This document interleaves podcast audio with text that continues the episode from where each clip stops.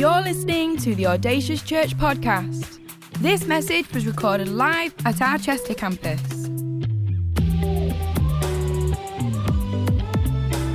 We know this is a great investment into your life, so tune in, listen up, and stay focused. For any more information, visit us online audaciouschurch.com. I imagine that you've got some great tunes that you would be listening to on the road. Well, let's get back to God's people. God's people would have songs for the road. Every uh, three times a year, they would make a pilgrimage to Jerusalem for one of the festivals. And it would take days, depending on where they, they lived, but they came from all over um, Judea and they came from all over in the villages and towns and mountains and the valleys to come to Jerusalem, which was slightly elevated. They would look up to the temple, they would look up to the city of Jerusalem, and they would sing these songs. And these songs were about home. So, driving home for Christmas would have been a song of ascent, potentially. Um, but it was all about home, and it was all about that home is where we can dwell with God. I don't know if you really know this, but if you were to ask, what is the meta narrative? What is the point of God making man, building this whole world, and you know, doing all of that that he that he did? It's it would come to that, making a dwelling place where his family can dwell with him. And that's what we do in church. When we come into the family of God, when we put our trust in Jesus, we come into his family, but we come into a place where he and, and we can dwell with him. A lot of the times we talk about going to heaven, but what he has done instead is he's brought heaven to earth. And right here, right now, we dwell with God. And so, this is what it's talking about the worshippers ascending to the temple, celebrating home, not just home in the temple, but home in God. It's about people who are lost finding home. People who are displaced, finding home. The exiles who were maybe scattered amongst the nations, finding a place that is home. And this is the psalm that we're going to be looking at, Psalm 127. It says, Unless the Lord builds the house, the builders labor in vain. You might know that. It's a well known psalm. Unless the Lord builds the house, the labors the laborers labor in vain. And unless the Lord watches over the city, the guards stand watch in vain. In vain you rise early and stay up late, toiling for food to eat for he grants sleep to those he loves.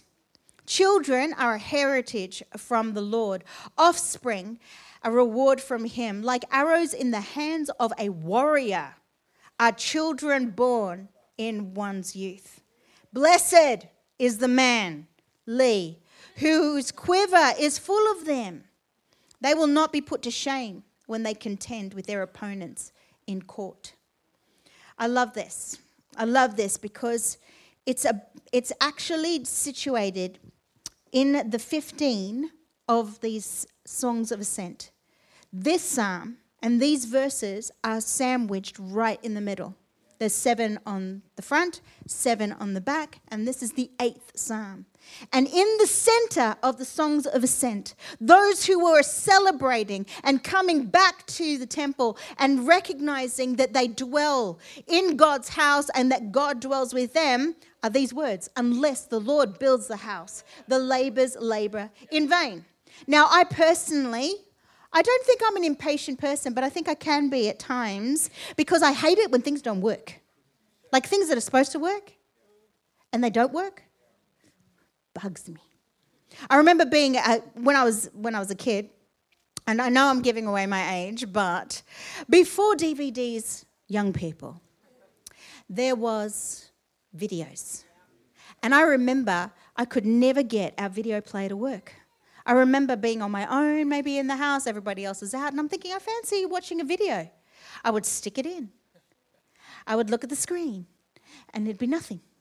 And I'd be looking at it, thinking, right, okay, well, maybe the, the cords are not in the right place. And I would fiddle with the cords and I'd look at the back of the TV and look at the holes and go, I, I don't know. This is something that my dad used to do for us, or you know, somebody else would do, and now it's me, and I don't know what I'm doing, and and somebody's obviously moved something, and now I've got to try and figure it out. It's the epitome of frustration for me. I don't like when things don't work. And this is this psalm is a little bit like that. We've all been there, haven't we? Have you ever put an IKEA flat pack together? Only to realize that when you think you're finished, that you've put something on upside down. When things are not quite where they should be. And what do you have to do? Undo the whole thing and start from the beginning. We've all been there. And sometimes life is like that, where things don't work. Life can feel like something is missing. Life can be frustrating. It can feel like something is out of alignment. Think of that frustration when you can't get something to work, when something isn't there, when something's missing, or something is out of place, and you've got to dismantle everything. Sometimes life can feel like that. Something's missing, something's out of alignment, something's out of whack. Think of your body if anything is out of whack, it just it just makes everything hard work.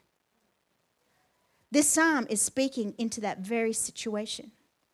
The problem is, though, that when we find ourselves in frustration or we find ourselves when something is missing or when something's not working in our lives, that we've got two, two things that we normally do, and that is look for someone to blame.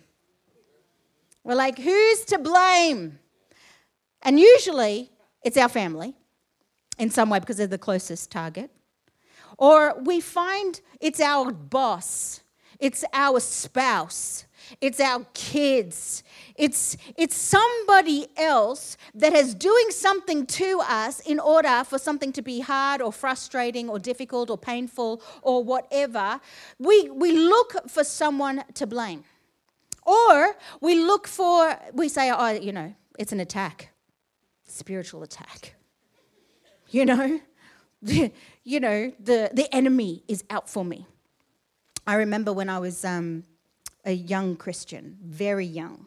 So I became a Christian when I was 16, but just before my 17th birthday. And in Australia, when you turn 17, you have one job and one job only, and that is to get your license we all wait for our 17th. In fact, you can get your theory license at the time, I'm not sure about now, but at 16 and nine months, you could get your, your theory um, test done.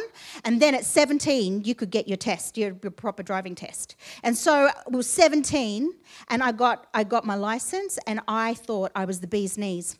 Now, I had wheels. I was so excited. Independence. You don't understand what this means to us. In Australia, everything is far away. I had a car. I didn't have to catch a train anymore. This was phenomenal situation.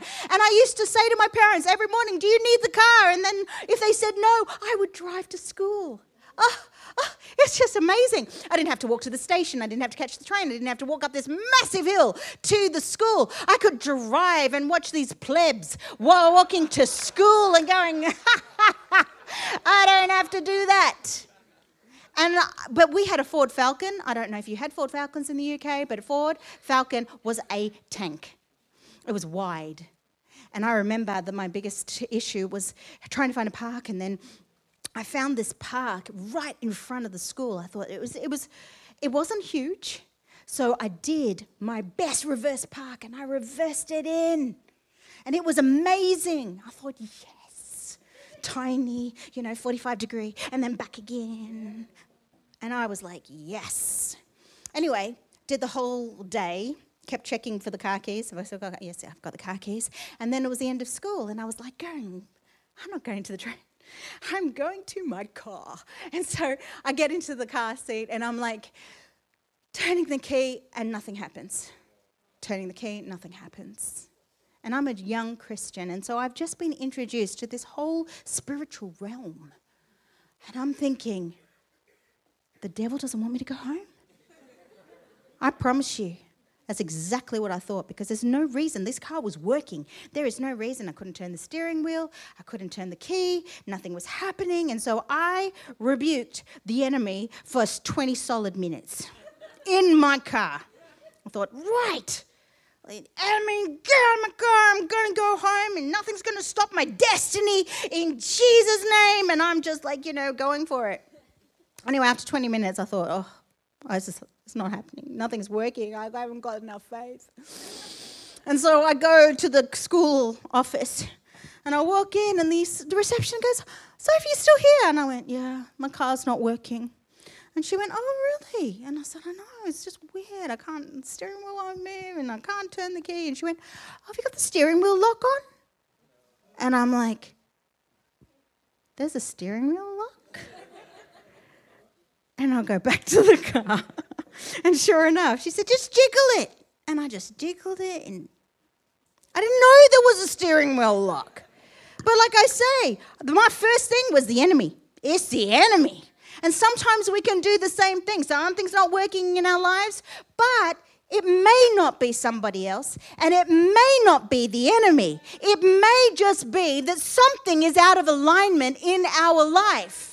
And this is what the psalm is speaking to. Unless the Lord builds the house, the laborers labor in vain. This is about making the Lord the center.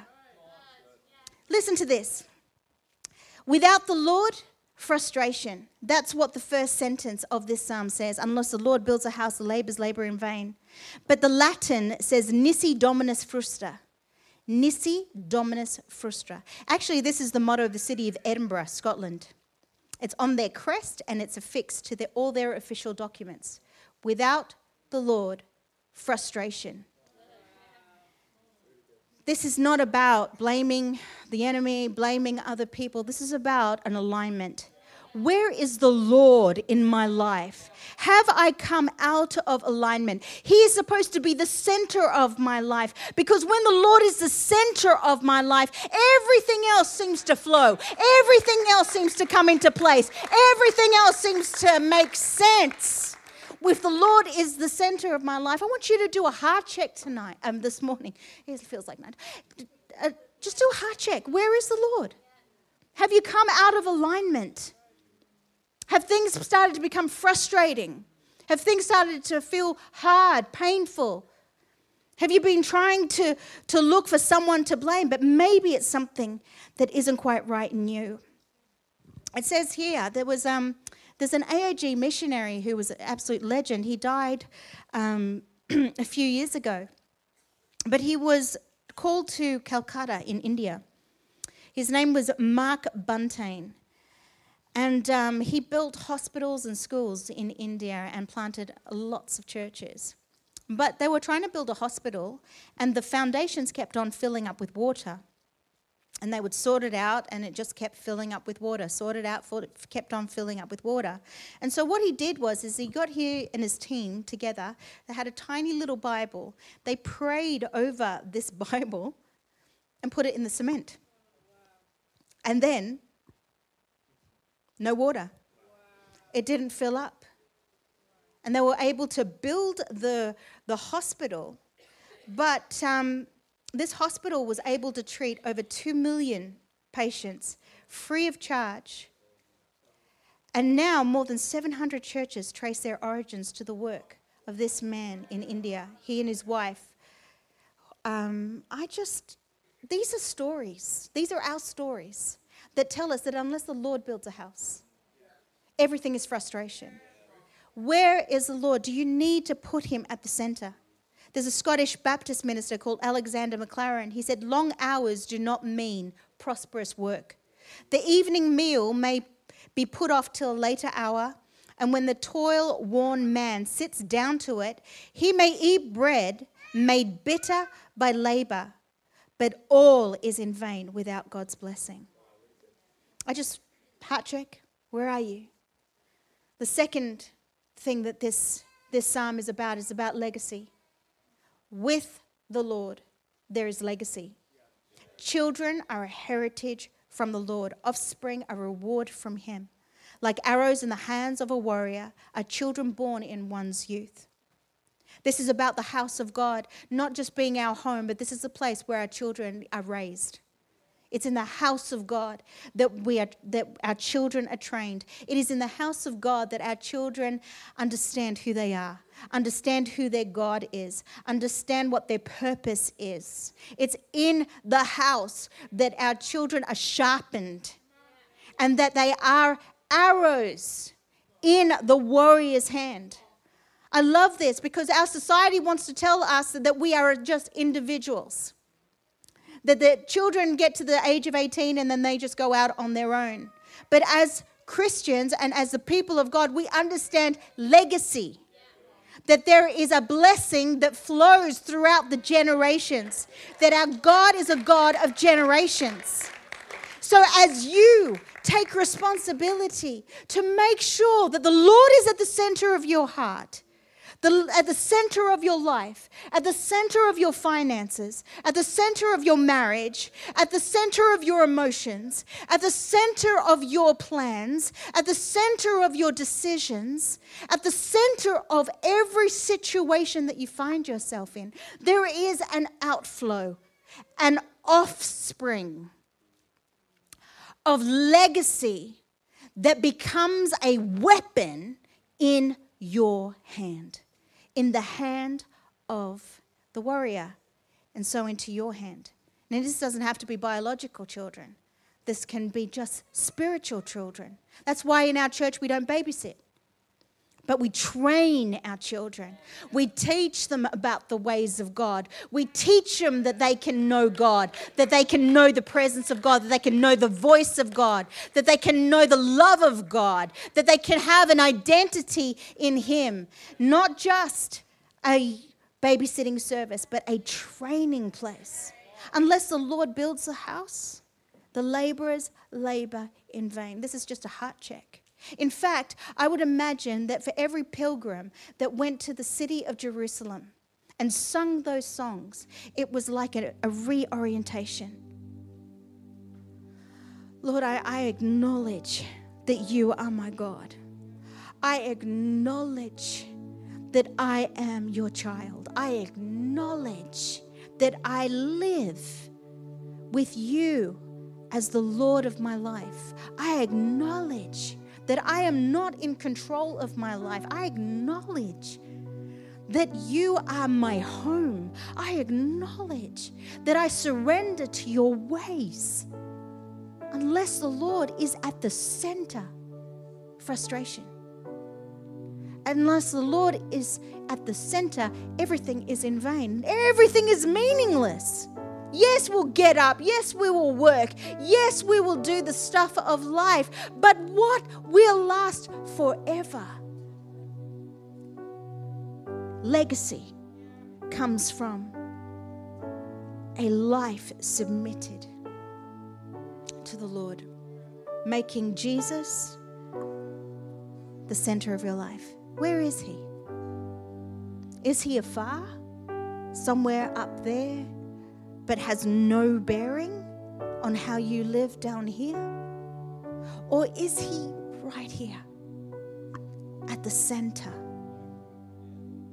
Is He Lord? C.T. Studd, another amazing missionary, he said, Only one life will soon be passed. Only what is done for Christ will last. We get one life one cause, one purpose, one moment. James says that our life is like a mist that appears for a moment and then it is gone.